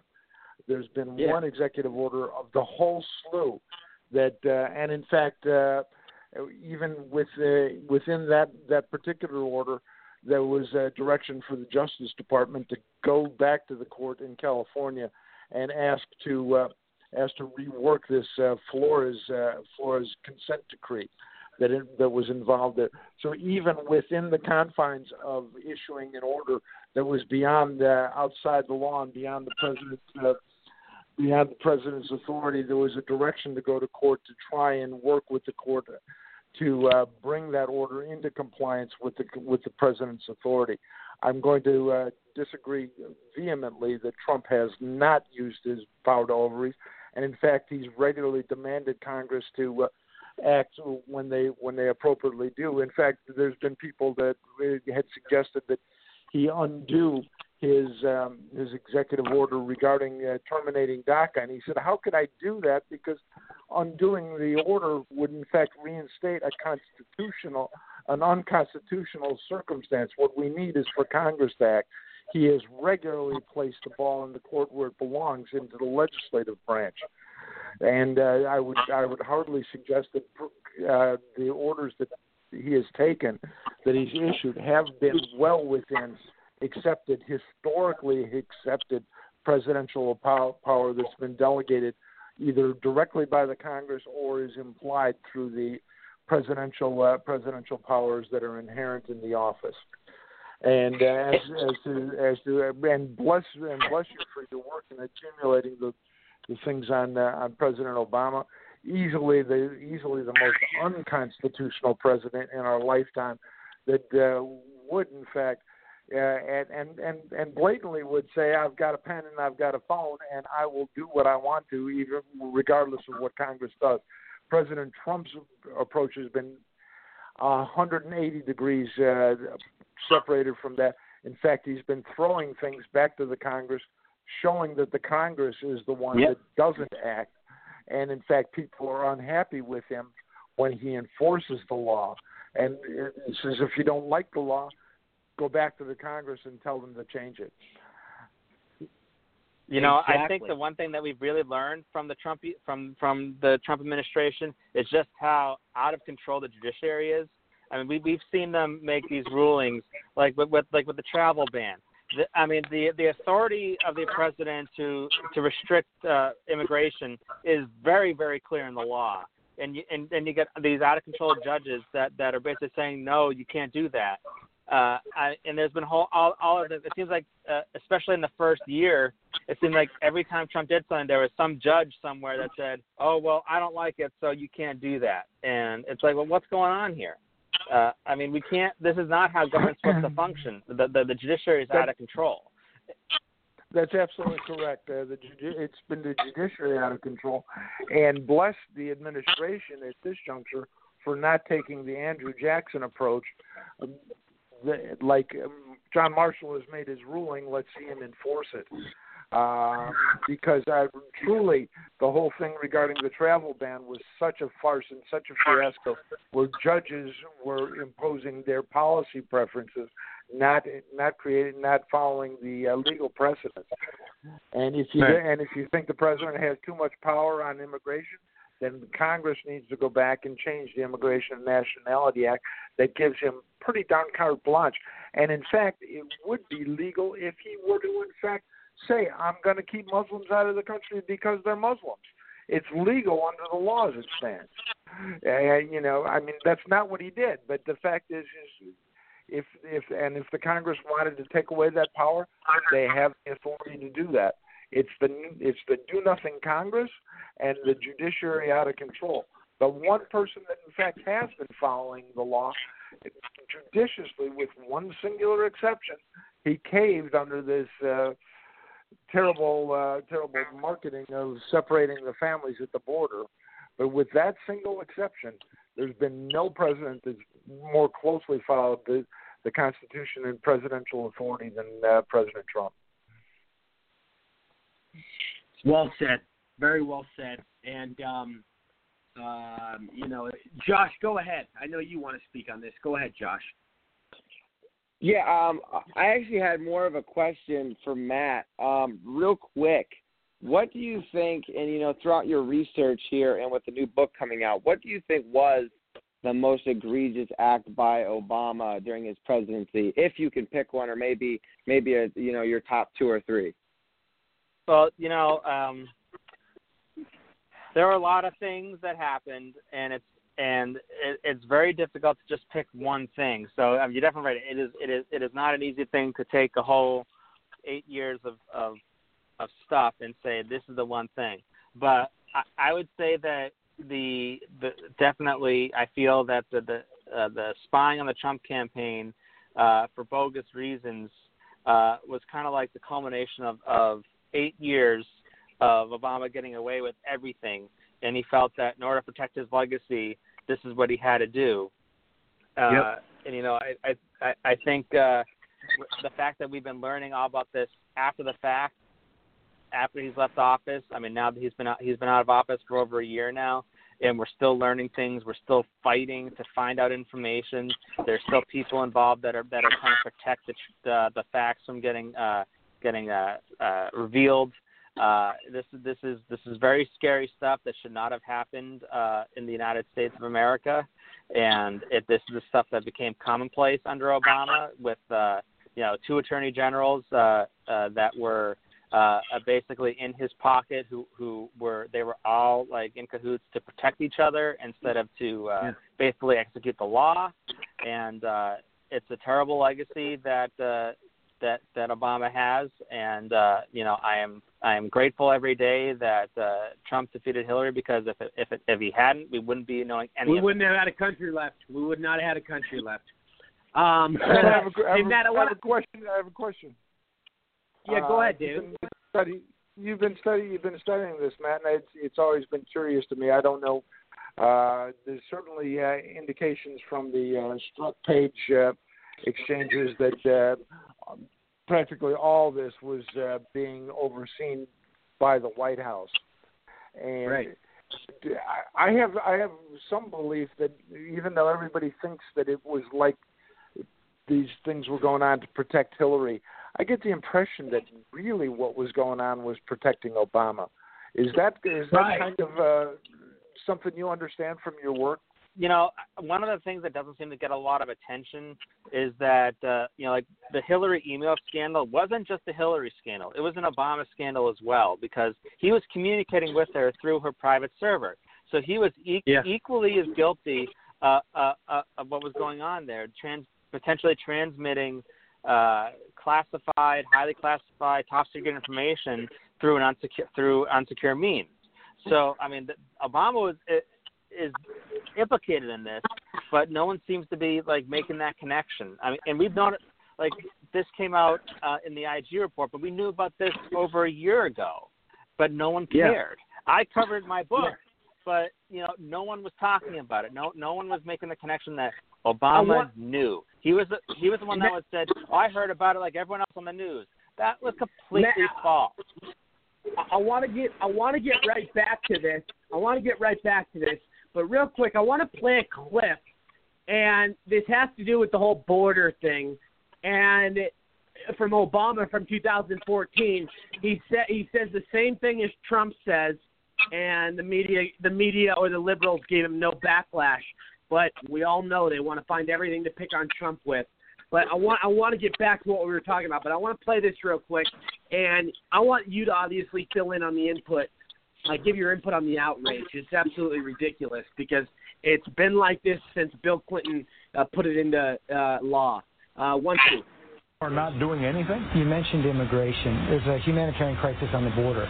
Some of your critics have said you have to speak out more directly to the people of Central America and say, don't come. If you come, you will be deported. Well, we actually just, we've done that. The problem is is that under current law, once those kids come across the border, there's a system in which we're supposed to process them, take care of them until we can send them back. It's a Is, is your So what message we've- don't come? Oh, our message absolutely is don't send your children unaccompanied uh, on trains or through uh, through a bunch of smugglers. That is our direct message to the families in Central America. Do not send your children to the borders. If they do make it, they'll get sent back. More importantly, they may may not make it. Let's talk about Iraq. How, how serious is this ISIS? There you go. There you go. Wow. No difference. No difference in what Trump said. Well, you know, But the difference scared- is that Obama were is black and Trump is racist. You know, Well, I, I mean, that's what it comes there- down to. There's no difference in double what they said, but there is a different there there is a difference in how they were executing the the policy. The uh, the whole catch and release uh, policy, of course, is in violation of the Immigration and Naturalization Act, which indicates that they shall be detained. That's a direct. That's that's the way the law is in fact written. And when uh, when the Trump instituted the policy of following the law, that is detaining people that come Yeah. across the uh, border illegally, as opposed to Yep. the catch and release policy, that Right. set the stage for for larger numbers of folks being uh, being detained. But that's what the Right. law says. It says they shall be detained. And so, Right. so regardless of what Obama was saying, that's not the policy that he was enforcing. And the people uh, and and word gets across, uh, word gets out there. So uh, that was that was actually what he was saying was in fact another implication of uh, another lie. Uh, Yeah. because that's not the policy. That's not the way they were enforcing the policy. And so this is a this is a real real this is a huge problem. And I but Matt's point uh, about the fact that I'm really looking forward to uh, uh, picking up picking up your book myself, Matt. Um, I know it'll uh, increase my knowledge. But what you were saying about the email scandal actually being Obama an Obama scandal has been something that's been percolating in the back of my head. That in fact all these uh, things they're twisting and turning about protecting Hillary, they were never really Yep. protecting her. They were protecting Barack Obama. His legacy. Absolutely. They didn't want his legacy to go to be tarnished. Yeah, well, even but at the time that the investigation was going on, he was still president, and uh, and in fact, Right. if they're doing that that original, if they charge her and he's still president, how long, how much longer would he have? He would not have survived his last six months. Well, you guys, real quick, guys, I really I want to play this clip real quick. Um, you know, c- we all know the whole Carter Page thing was they just used Carter Page as kind of a fall guy uh, to get the FISA warrant illegally, obtain it. And I mean, there there's all this corruption behind the whole FISA thing, and it's it's a complete joke. Like you and I, David, uh, talked about on the phone earlier. Uh, you know the way they redacted it. But um, I do want to play this quick clip of what uh, Tucker Carlson makes a great point of uh, on on Carter Page and how uh, you know this was an absolute setup, which we knew from the get go. But this this is brand new today. Uh, one five.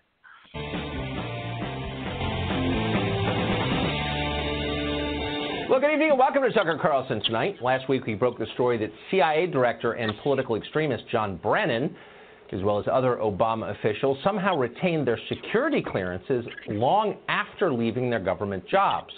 This allowed them access to highly classified information, including leaks from former colleagues who are still working in the intel agencies. Today, the White House announced it is seeking to revoke those clearances. We'll have more on that in just a moment. But first, we finally have a copy of the FISA warrant application that allowed the Obama administration to spy on the Trump campaign in 2016. That document is heavily redacted, but certain facts are clear.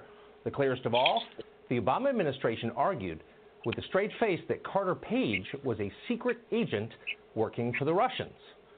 This is absurd, and yet it was widely believed in Washington. Watch this. There was a very clear belief that Carter Page was conspir- conspiring um, with Russia to, in ways that, that were nefarious. There was overwhelming evidence to have probable cause to do surveillance on Carter Page. It would have been a dereliction of duty for our FBI not to have sought a surveillance warrant. As you say, it makes a compelling case that there is probable cause to believe that Carter Page was acting as an agent of a foreign power. A compelling case, really? Well, if it's so compelling, why aren't we hearing that case in court at Carter Page's treason trial? Well, because it's total nonsense. It's a bad joke.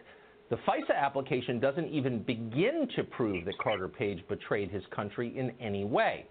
But the application does prove other things. We now know, for example, conclusively, that the discredited Steele dossier was central to the Obama administration's request to spy on the Trump campaign. Former FBI Director Jim Comey has publicly denied that, perhaps assuming the actual request would never be released. Comey claimed that the dossier was not a significant part of the government's request, and that turns out to be a lie. Not only did the Obama administration use the Steele dossier as the basis of its spying request, it appears the FBI did essentially nothing to verify the claims of the dossier, despite the fact they knew it was a partisan document paid for by political operatives, the Hillary Clinton campaign and the DNC. It was too good to check, apparently. Instead of sending its own agents to run down the facts, which of course it could have done, in fact, it exists to do, the FBI instead cited a Yahoo News article to prove that the dossier was reliable. The only problem with that, the Yahoo piece was itself based on leaked information from Steele. You'd have to be utterly incompetent to do something like that or totally dishonest. Can you guys believe that? Can you guys believe this? I, you know, I researched Obama's uh, entire eight years. I can totally believe this. I mean, you you wrote you know, about I it. can- and-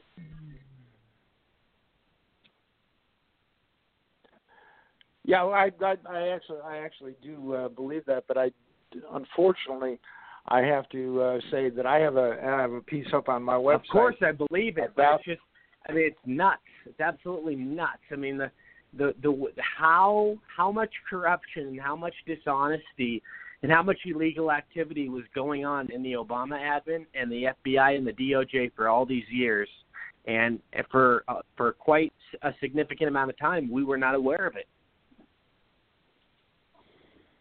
No, that's uh, we we were clearly um, not aware of it. I, I don't know that we didn't uh, suspect it, uh, and it, we've already. And it, but un- unfortunately, uh, people always paint uh, paint the issue of uh, questioning uh, the FBI and the intelligence agencies as somehow being un-American or unpatriotic. Uh, somehow, like uh, these folks are uh, involved in uh, going out and actually actually dying, at least at the uh, top the top administrators, the political appointees, uh, are that. But the political appointees are just that; they're political appointees, and uh, and you and you really, we only get, we can only. You know what we have to do with our own intelligence agencies is what Ronald Reagan said to do with our adversaries, and that is trust but verify.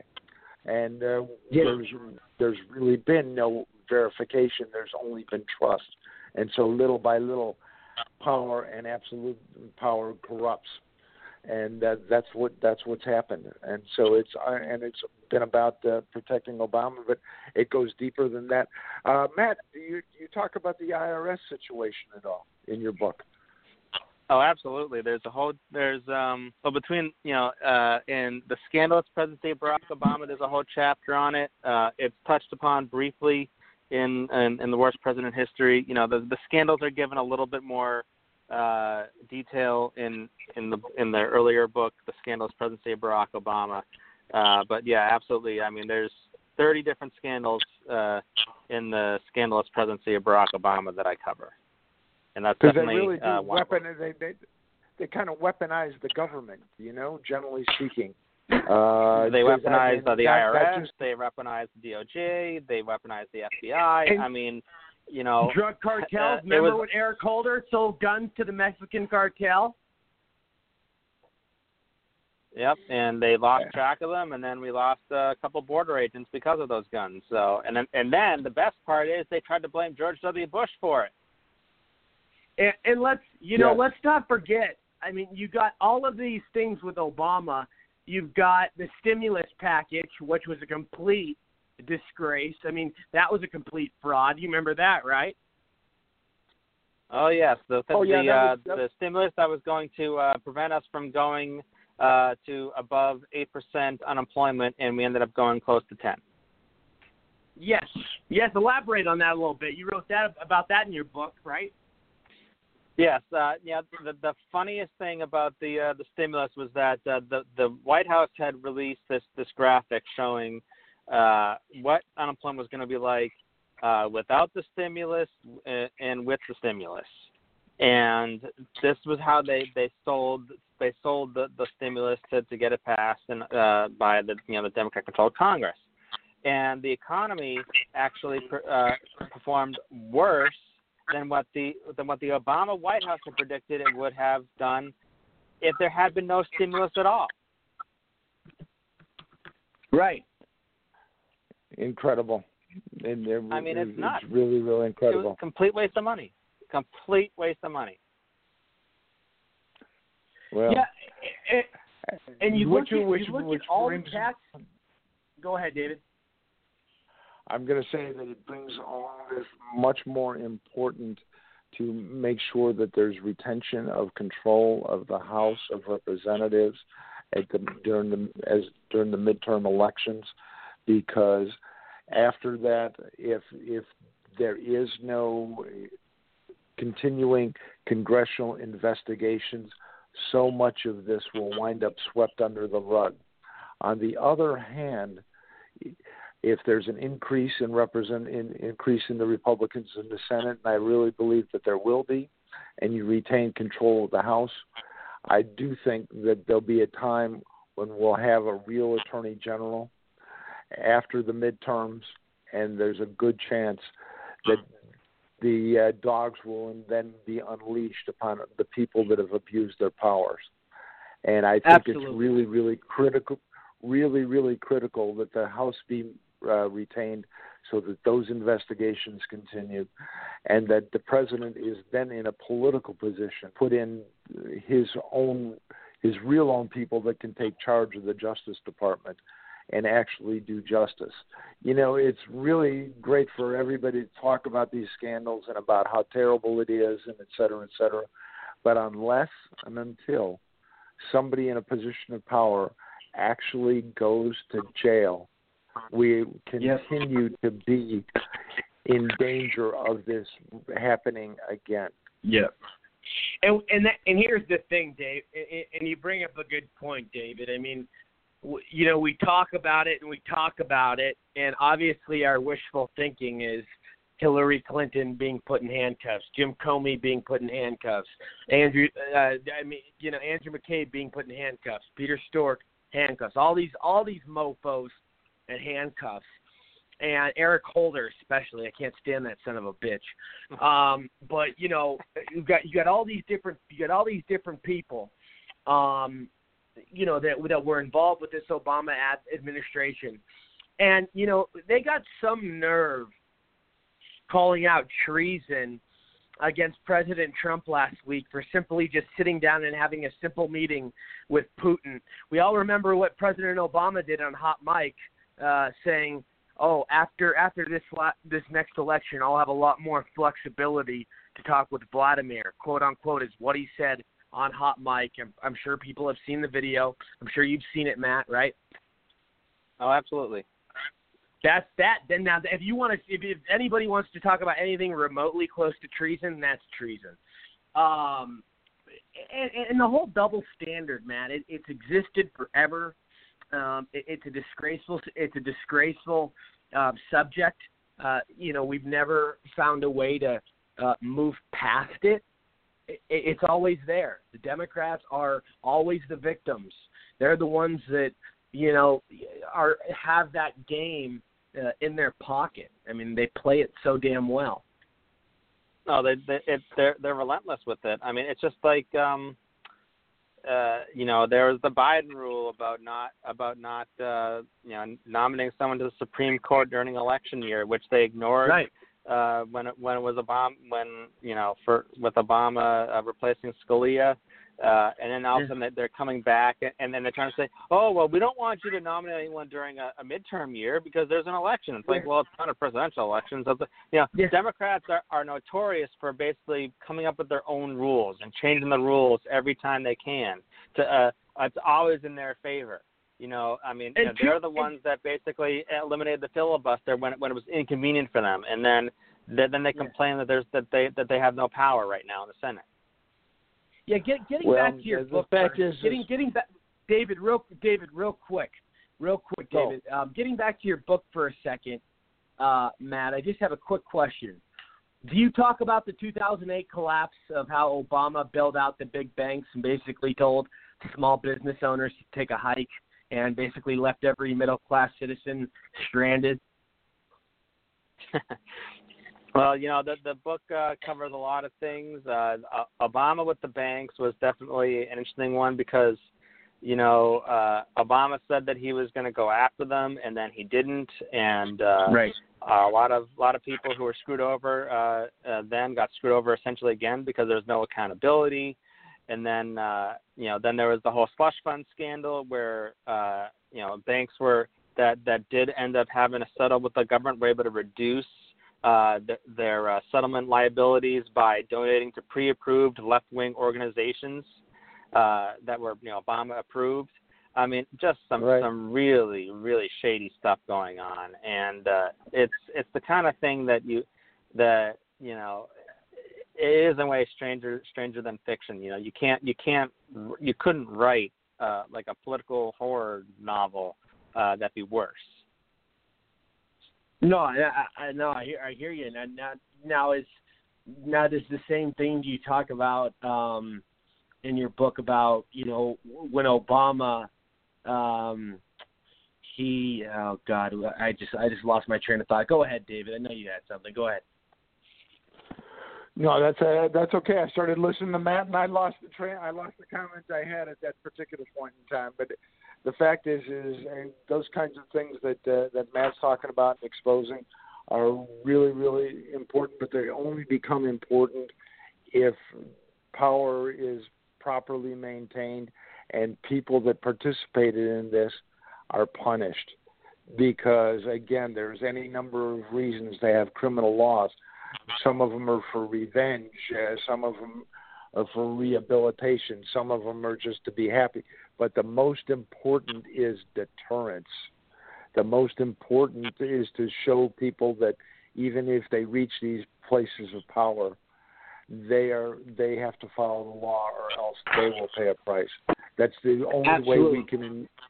That's the only way we're in a position to do something about this for the future. I don't personally care whether Mrs. Clinton herself spends a day in jail, but I never want another Secretary of State selling 20% of our uranium in return for Exactly. a donation to uh, to uh, somebody. I don't want it to happen in the future, and the only way to have, Right. have it not happen in the future is to have things like Matt does, and then to have the uh, new government officials enforce the law the way it is written. And I think And we'll Matt- be in a good good place to do that Yeah. next. Absolutely, one hundred percent, one hundred percent, David. I agree. And Matt, Matt, real quick, I got to let you go in a second, Matt. But um, I want to ask you. You know, Obama, in a lot of ways, in my strong opinion, uh, is responsible for uh, the creation of ISIS, uh, the creation of the, the, the, that organization. And I mean, he, you know, we see everything he enabled in the Middle East. Uh, we see what uh, he, where he was throwing money to. Um, I know you probably talk about that in your book. Uh, please, though, elaborate. Well, you know, I mean, what happened was that Obama inherited essentially two wars that he did not want to fight. And so uh, the creation of ISIS was essentially the result of the vacuum that was left in Iraq by basically prematurely pulling out our troops. And then, of course, there was uh, other things, the destabilization of Libya, which should have never happened. Uh, Libya uh, had been contained. Gaddafi was was was not uh, was was certainly not a great guy, but he had been contained. Uh, there was no reason to have gone in there, and between that and various other things, we we basically had, uh, you know, ISIS was the result. You know, uh, a lot of people would say, oh well, it was George W. Bush that that that's responsible for ISIS. Well, ISIS didn't form until 2014. And then what we Right. saw happen was uh, Obama wasn't accepting responsibility for it. He kept he kept kind of ignoring the threat. Uh, he was getting intelligence briefings that were saying this this is a problem. He ignored it. He wasn't listening. Uh, he What told the public, bothered uh, you know, the was- whole JV theme. What bothered yeah the JV Okay. team, and then what bothered me is they didn't take the oil. Uh, ISIS was getting a lot of their wealth and their weapon uh, building, being able to build weapons with the oil money. The oil money is how they make money over there. Right, right. And so, you know, th- this was a problem that that could have been, you know, could, should never have happened. But when when it was becoming, when it was a, a problem that could have been addressed early on, he didn't do anything about it. And so ISIS kept growing and growing and growing. And and and so it's no coincidence that things have gone the other way. ISIS has been losing ground. They've been losing control of territories. And then and, then of course it's funny even even since then now we're getting uh, you know Obama administration uh, alums that are saying, well, he's just implementing our, our policies, and that and this is this Right. is this is credit Obama for this. Like like really? I mean these these guys are absolutely shameless. I mean they for they spent you know basically eight years blaming everything that happened on their watch that was bad on George W. Bush, and then now they're saying everything good that happens under Trump is because of them. Yeah, Yeah, I know, I know. It's a it's a it's a circus. Josh, go ahead, and then and then Valerie. Yeah, I you know, I had a I had a question actually for David um in in regards to, you know, you think Trump is, you know, the best uh at following the constitution so far. I guess, you know, besides Obama, I, I was kind of curious, this is a little bit off topic and a little bit of a history question. Um but who do you think who do you think is up there with Obama as um, you know, was very bad at following the Constitution. I guess that was Jimmy someone Carter, a little bit older, you know, not- LBJ. I'd say LBJ and Jimmy Carter, but you're not asking me. I mean, I I, I well, think uh, it I was think an, uh, it was an Roosevelt would be up there. extraordinary. It was an extremely extraordinary circumstance, but I would probably say there's only been one president to suspend habeas corpus, and that would have been Abraham Lincoln. Uh, Amen to a- that. There's a uh, specific uh, provision that, that says, you know, that only Congress can suspend habeas corpus within within a time of war. The president didn't have the authority to do that, and that's that's huge. He actually did jail journalists. Uh, the the whole situation, and of course, he had no authority to issue an Emancipation Proclamation. That's a whole other sub- subject. Uh, but it was a very extraordinary situation. So, but uh, but frankly, he, Abraham Lincoln was probably the singular most extra constitutional president that we've had. Yeah, and- On the and- other hand, it was a very extraordinary extra constitutional uh, situation. If you're going to talk about Franklin Roosevelt, uh, I would I would put Roosevelt up there in uh, in many places. Of course, we do have the uh, tremendous uh, stain on our situation with the Japanese internment uh, internment circumstances. Uh, there's there's no doubt about that. There's no doubt that Roosevelt uh, did many many things and certainly created this uh, unconstitutional uh, bureaucratic state uh, that we're living under these days. That's uh, that's largely his legacy and largely the legacy of the Supreme Court he he appointed. It didn't exist before then, and so so he uh, he's the one that set in motion uh, a situation that allows the deep state to exist and pro- and prosper. So we can thank Franklin Roosevelt for a whole lot of the problems as well. Um, so, but but on the other on the other hand, all these things were incremental from Roosevelt to Obama, and uh, everybody along the way contributed. I mean, Harry Truman tried to take over the steel industry, uh, you know, uh, after after after Roosevelt, and so uh, there's there's nobody without uh, without a without some significant stains in the in pushing the envelope of presidential power beyond the constitutional authority or the uh, or the authority that was delegated by the United States Congress. I have to say, there's been if there's somebody that's trying to restore the balance of power, trying to get the Congress to do their job, uh, it would be Donald Trump. And strangely enough, uh, that's part of the judicial philosophy uh, that uh, exists in Brett Kavanaugh.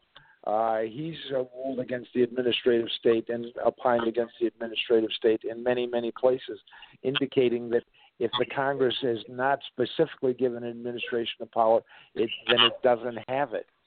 Uh, and so uh, Kavanaugh is a is a good contributor to getting back getting us back to constitutional government. I look forward to seeing him on the court. So the trend is so strong in favor of constitutional government, and uh, you know Kavanaugh's writing indicates people have have the most liberty when the powers are properly separated and properly operated by the people that the Constitution gives them to. So I'm very, very excited about Kavanaugh.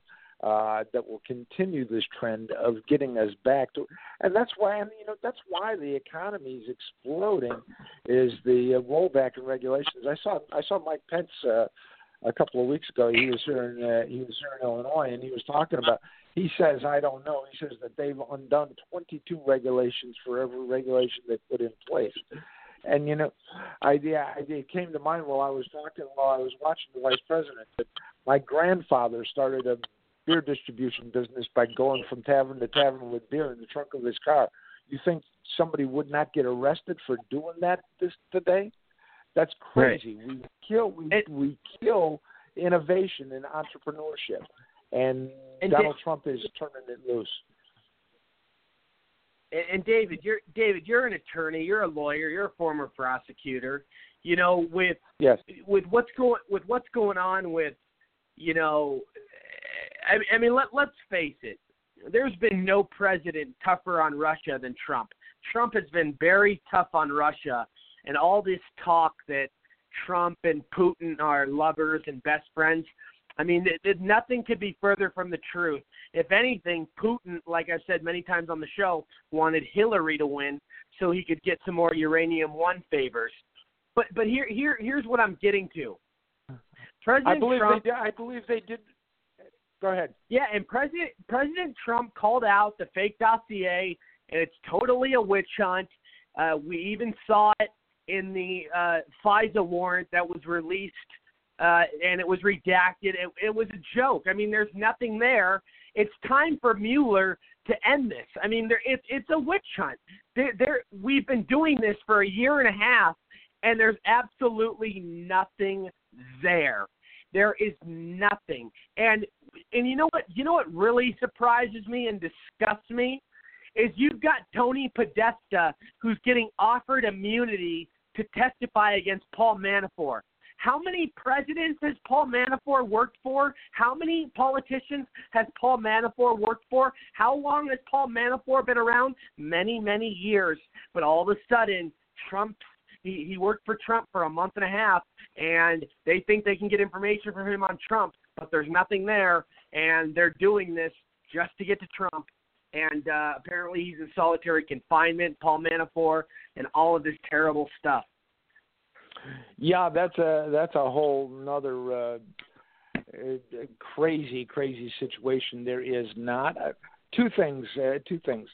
Number one is uh, everybody goes around saying that there's been 30 indictments and all that. The fact is, is 28 of these indictments Russia, three Russia. Uh, Russian companies and 25 yep. Russian uh, citizens. Uh, right none of whom are ever going to see the inside of an American courtroom. And I don't know when it was that the Justice Department got in, uh, got appointed to run either uh, the State Department or the Defense Department.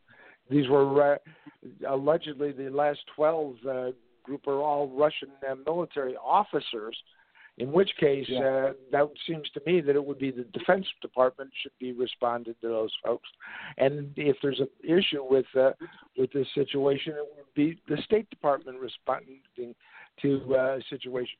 A show indictment uh, is a completely political act, in which yeah. case the 20, 25 or 28 of these things, because there's three Russian companies and five, 25 Russian uh, Russian individuals. That have been indicted, none of whom uh, are alleged to have done anything with Americans. In which right. case, there is not a single thing. And this Manafort investigation was in place, was going, was ongoing before the appointment of the special counsel, right? In, right. So the only thing you've got left there, so there's nothing there that should have been needed a special prosecutor. None of the, any of that could have been handled by the Justice Department uh, career professionals. So the only thing yeah. is uh, that they've got is General Flynn, who in fact uh, Peter Strzok himself said he didn't believe General Flynn was lying, uh, right. and so twenty-five million dollars later, all you have is General Flynn uh, and a uh, on a suspect uh, on a suspect indictment which the judge apparently refuses to sentence him on, figuring that sooner or later they're going to withdraw the guilty plea and drop the charges. I uh, I have because they keep pushing back, uh, and the judge that originally, Judge Contreras, that was originally involved in Flynn's case, w- recused himself from the case further uh, because Yeah. apparently Judge Contreras was the guy that was good friends who- and going to cocktail parties with Peter Strzok. And so, uh, so the judge, uh, the original judge on the Flynn case, is gone. And so, the, all this a year and a half later, all you've got is a ruined life of a uh, thirty-year, uh, thirty-year veteran and uh, and, and general of the uh, lieutenant general of the army. Uh, and that's that's that's all. And and and an investigation and a prosecution of Paul Manafort that was ongoing before the special counsel went into business. Exactly, and it's not even from anything to do with Trump. No, it's uh, it's totally and utterly unrelated. Uh, and so they're running that as a political operation as well. Uh, the whole issuing the uh, issuing these indictments on the uh, on the eve of the Helsinki summit obviously was a political maneuver uh, by the uh, by the uh, by the special counsel. You know, and so it's just, it's, it's- just another talking point. I mean, for that for the Democrats at this point. I mean, they know they're guilty, but they're going to do everything they can to deny, deny, deny, deflect, deflect, deflect. which is why you got to keep the house. You have to keep the house, and I I can't uh, I can't emphasize that more to uh, to people that they need to get out and vote where they can to uh, maintain their representatives, uh, and uh, in the other circumstances where there's vulnerable Democrats, and they are. Uh, there's I don't believe there's any kind of this whole blue wave stuff is just as much as Hillary was going to win uh, was going to win the election. There's uh, It- yeah. It's going to be a big red So- wave. There's be a big red wave. It's going to be a red. It's going to be a red tsunami. You watch. Uh, the the red the you know the the party of Trump uh, is is going and going and going, and it's not stop. It's not stopping. It, it's moving faster and faster. Everybody's climbing aboard the Trump train, and uh, you know people are seeing the the, the reality. Um, you know, I, I do um, real quick want to get into, and I know everybody probably wants to hear talk about this for a second. We have a few minutes, but uh, the Michael Cohen tapes, which really bothers me. Um, Michael Cohen, uh, and there was a, a an audio recording released uh, today online a few hours ago of Michael Cohen secretly recording him and Donald Trump's conversations regarding certain payments to mistresses and uh, you know porn stars and other things. Um, and apparently, well, apparently, apparently numerous- it only deals. Apparently- I've, I've listened to it, and, it, and apparently it only deals with one particular uh, right cir- circumstance, and that's right. uh, yeah, the you're right. alleged, You're right. uh, There is one. There's only one right now. But if, what I'm reading, uh, and I've been reading a lot, and I've been hearing sources. There's numerous tapes that are going to be coming out uh, of Michael Cohen recording a lot of different conversations with him and Trump, with Trump not knowing. Well, um, where my problem lies. I mean, you're an of that- attorney. You're an attorney. You're you're an attorney. I mean, you're and you live in the state of New York. What is the penalty for uh, recording, especially if you're an attorney like Michael Cohen, and you're recording your client without him knowing? What is the penalty for that? Well, uh, number one, I'm in uh, I'm in Illinois. Uh, oh, you're in, Illinois. but number you're two, uh, yeah, which uh, has different uh, different recording laws than uh, than New York.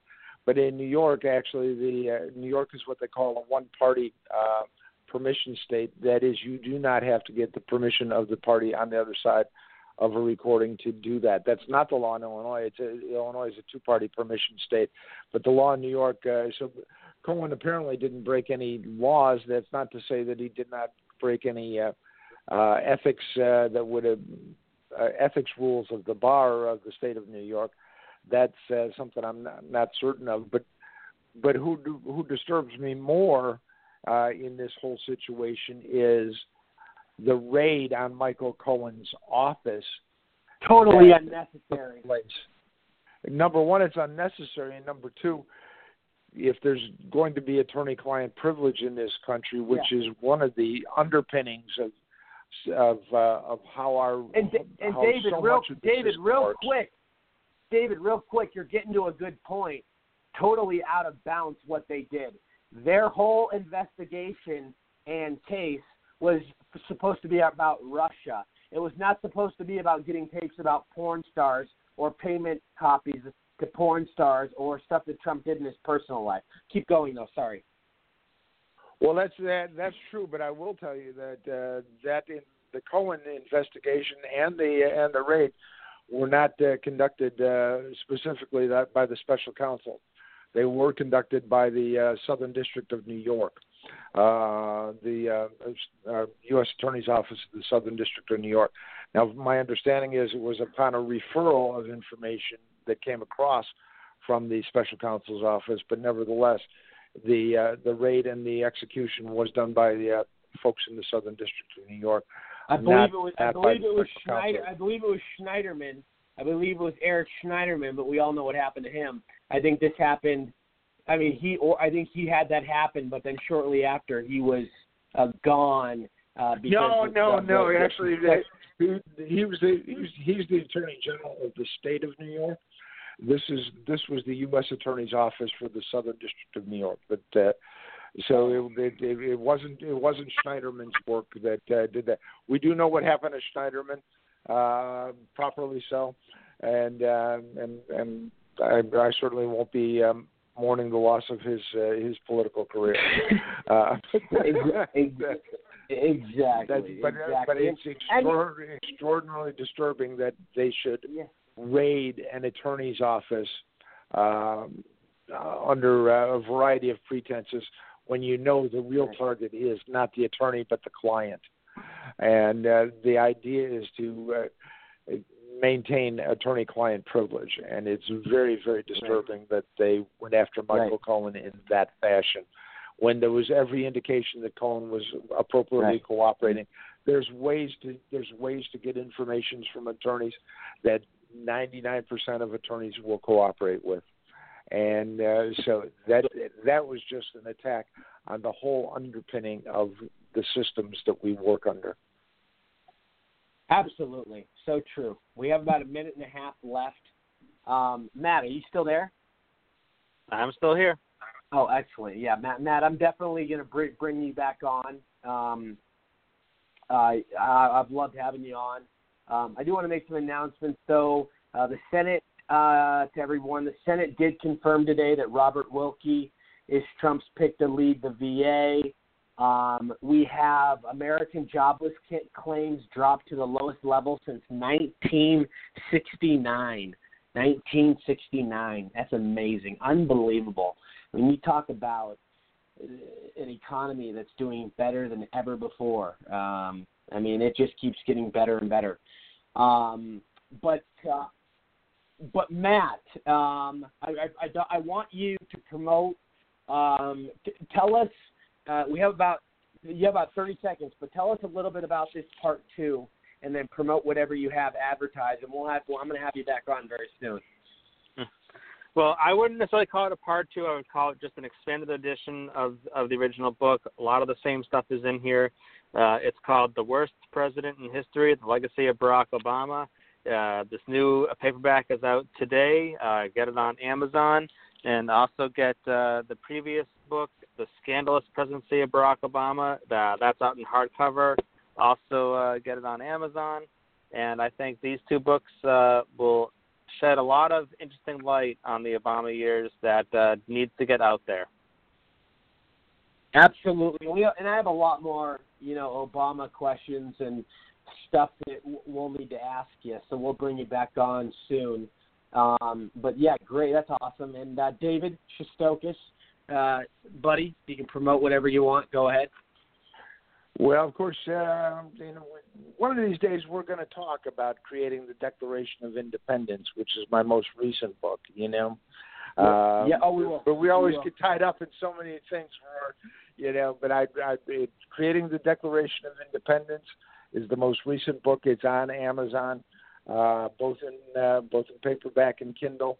Uh, follow me on Twitter at Shestokas at S H E S T O K A S, and pretty soon we should get together and have uh, have Shane Bouvet, the fellow whose book whose, which book I'm working on right at the moment, and of course Shane Right. is the uh, fellow that that's friends with the president. The president actually has written him two personal checks, one for ten thousand dollars and one for five thousand dollars. It's an amazing story, and that's going to be part. Uh, that's uh, that's a central part of the new book that I'm working on with Shane.